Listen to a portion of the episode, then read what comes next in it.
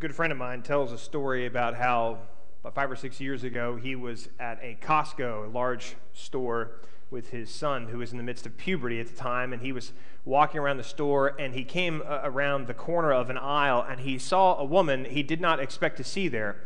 It was Angelina Jolie. Or at least the way he tells the story, the woman looked like Angelina Jolie.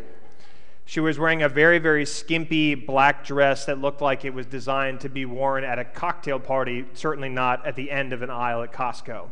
And she was sitting, standing there, and she had a table in front of her and some boxes, and she saw my friend, and she said, Oh, sir, do you mind coming over here for a second? And he said, Well, I don't want to buy anything. I'm just here to get some food. And she said, Oh, no, no, I, I don't want to sell you anything. You look like a strong man, and, and I need help opening these boxes. He said, Well, I am a strong man. I'd be happy to help you open those boxes. And so he went over and helped her open the boxes, and inside the boxes were Vitamixes. These sort of like high-end blenders. They cost like ten thousand dollars. Now they're I think they're like five hundred dollars, but seriously, five hundred dollars for a blender. So anyway, he helps her pull out this blender and puts it on the table, and he's getting ready to walk away, but she takes a microphone, kind of like mine, and she puts it over her over her ear, and she says, "Is there anyone in the store who would like a demonstration of the Vitamix?" And he said that there was just something in her voice that it was like a siren singing to him. And not just to him, but every other man inside of the Costco. And within a minute, there's about a dozen of them. They're all around the same age, and they've all got their kids with them, and they are just on the edge of their toes, ready to hear. This is the Vitamix. It can make your dreams come true. I want my dreams to come true, one of them shouts out. No, I want my dreams to come true. So she keeps talking and talking, and, and she is pulling these men in quicker and quicker. She's got her claws in them at this point. And the last thing she says is, You know, I'm single, but if I wasn't, this is what I would want for Valentine's Day. And so my friend said that within a few minutes, he realized that he was at the trunk of his car with a brand new Vitamix that he had just purchased, putting it in his trunk. And when he drove home, he went into the kitchen and he showed his wife. He said, Honey, look what I got at Costco. It's a new Vitamix. And she said, We already have a blender. Why did you buy another one? And he put the blender back in the trunk and he returned it to the store for slightly less than he paid for it. this is a story of temptation. Of temptation. It works for all of us in some way, shape, or form. Uh, for some of us, it's an Angelina Jolie type selling a Vitamix at the end of an aisle at Costco. Uh, for others of us, it's any number of things that tempt us. I think one of the challenges with temptation is we love to call out the temptations in other people, and we kind of feel good about ourselves because we think, oh, well, surely if I had been there, I wouldn't have bought a Vitamix. I'm not a fool. But there were quite a few fools who left that day with Vitamixes in their trunk. There were quite a few fools there in Jerusalem one day when Pontius Pilate said, Well, who would you like me to give to you? Would you like Barabbas or would you like Jesus? And the crowds shouted, Crucify Jesus. And I think that a lot of us like to think that had we been there, we surely would have made the right decision. We wouldn't have asked for Jesus to be crucified. But I don't know. Sometimes we go home from the grocery store with a Vitamix in our trunk. Our scripture reading today comes from the Gospel of Luke, the fourth chapter, verses 1 through 13. Jesus, full of the Holy Spirit, returned from the Jordan. He was led by the Spirit in the wilderness, where for 40 days he was tempted by the devil. He ate nothing at all during those days, and when they were over, he was famished. Now the devil said to him, If you are the Son of God, command the stone to become a loaf of bread. Jesus answered him, It is written, One does not live by bread alone. And then the devil led him and showed him in an instant all the kingdoms of the world. The devil said to him, To you I will give their glory and all this authority, for it has been given over to me. I give it to anyone I please. If you then will worship me, it will all be yours.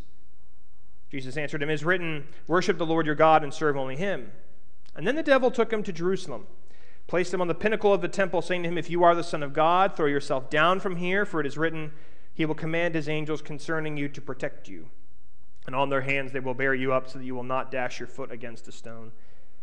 Jesus answered him, It is said, Do not put the Lord your God to the test.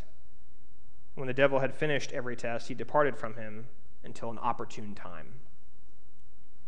Would you please pray with me?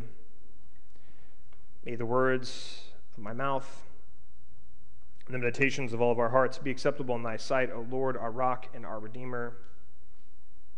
Amen.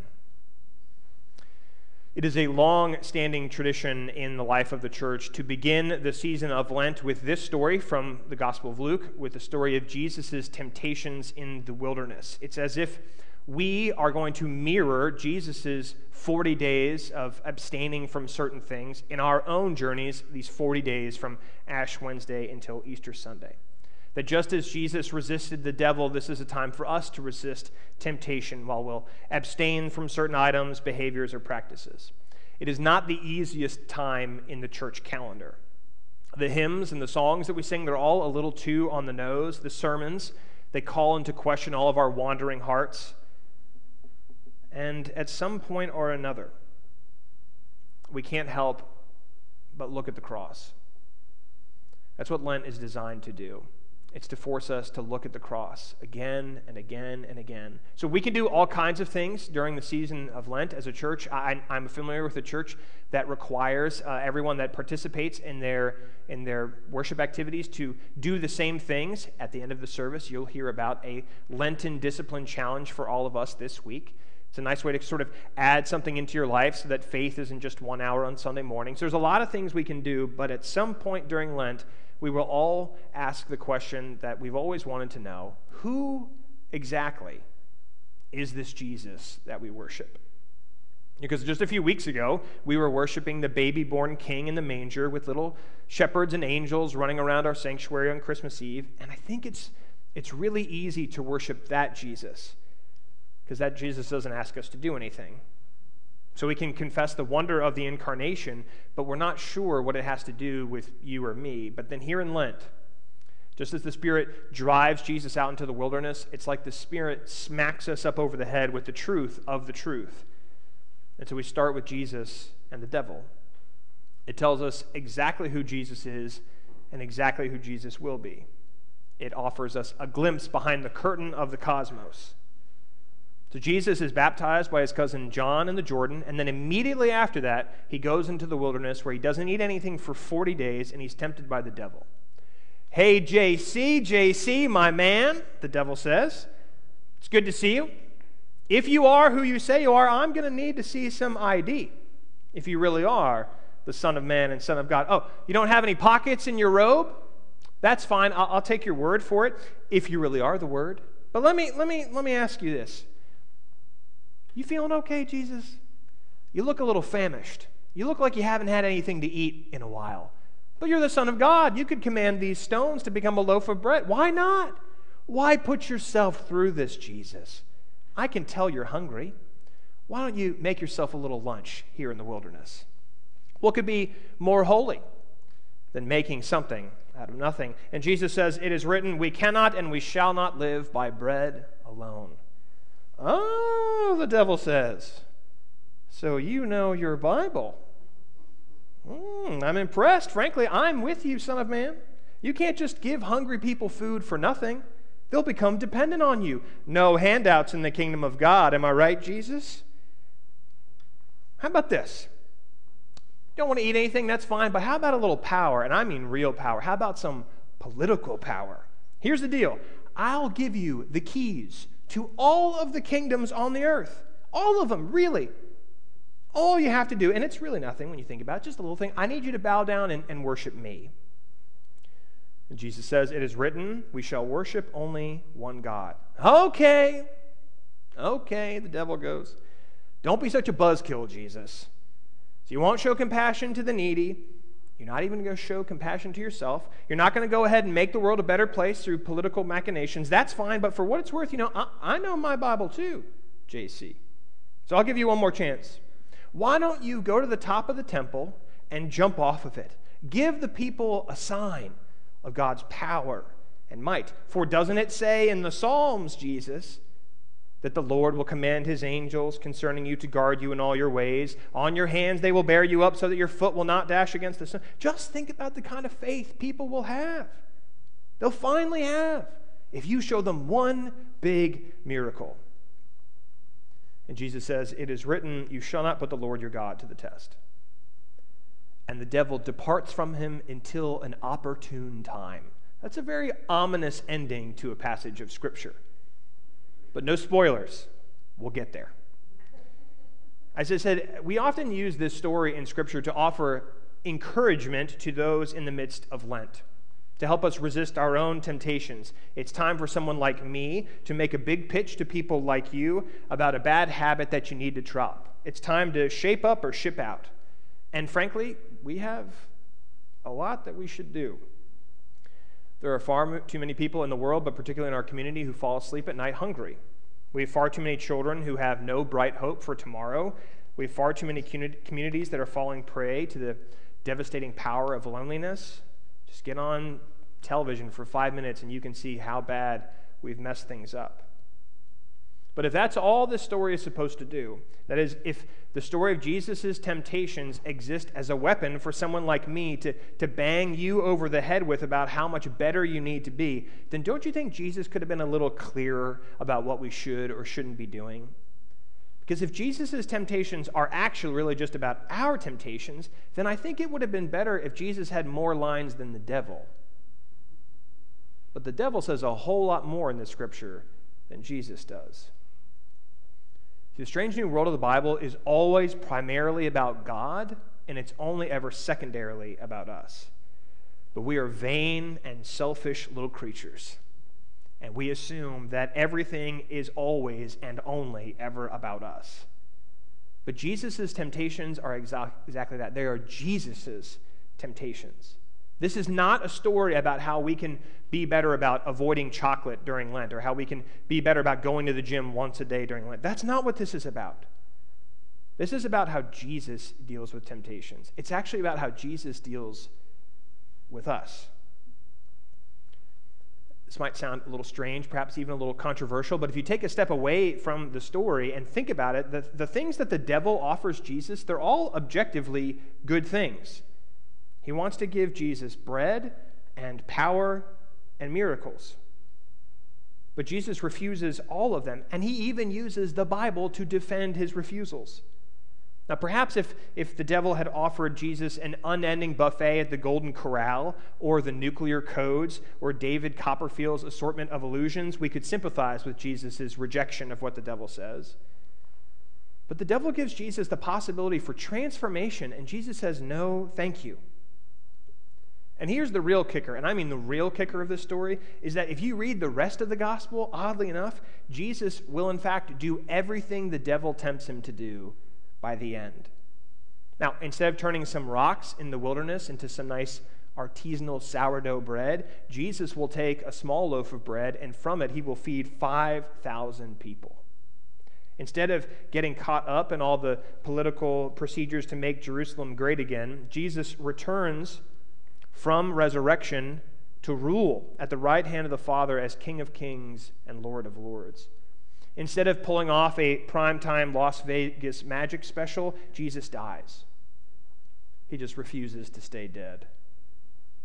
Now, for a long, long time, we've understood the devil and Jesus to be figures at opposite ends of the spectrum of what is good and what is bad. It, it slips into our culture. Just think about a, a, cartoon or a movie you've seen where someone is debating something in their life, and on one side there's an angel on a shoulder, and on the other side there's a devil.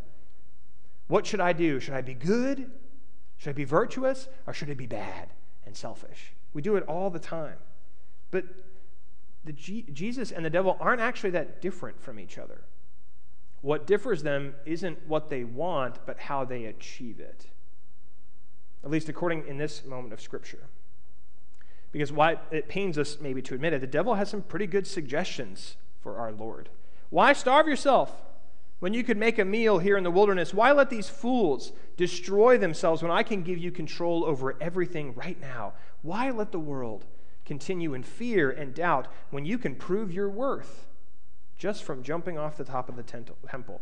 You know, the devil, frighteningly, he sounds a lot like us. The devil's ideas are ideas that we champion all the time. You know, what our community needs is um, another food pantry. What our community needs, is we need Christians running for political office.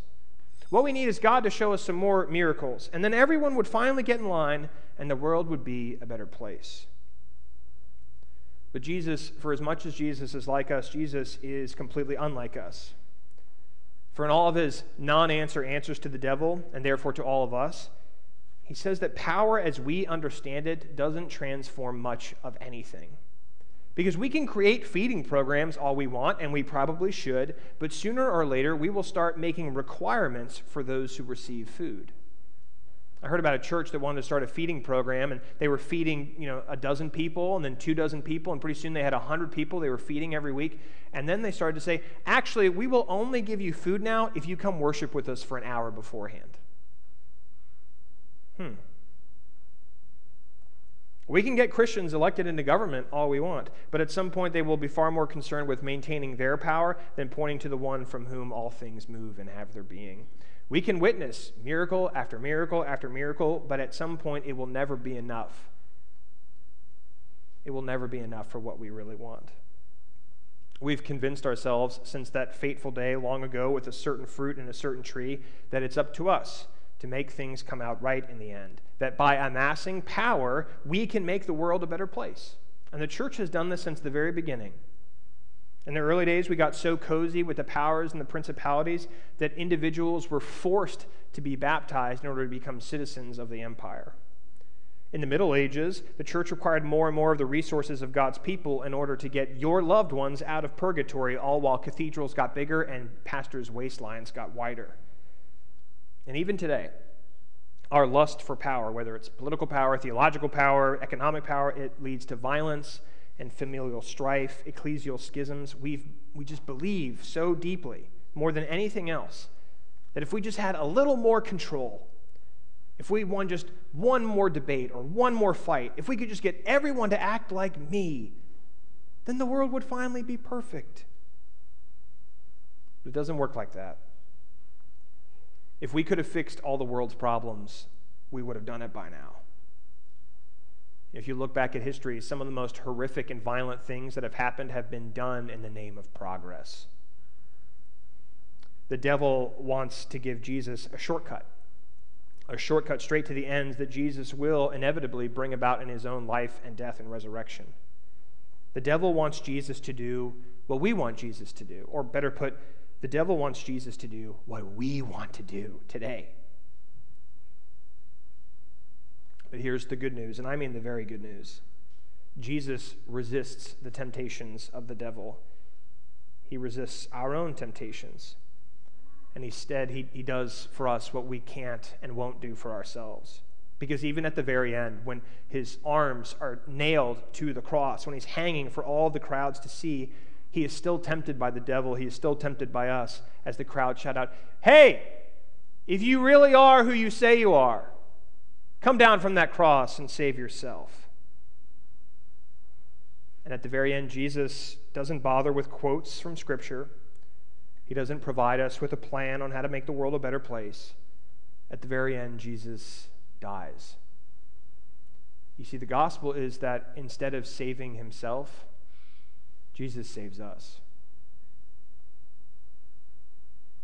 So I offer this to you in the name of the Father, the Son, and the Holy Spirit one God now and forever. Amen.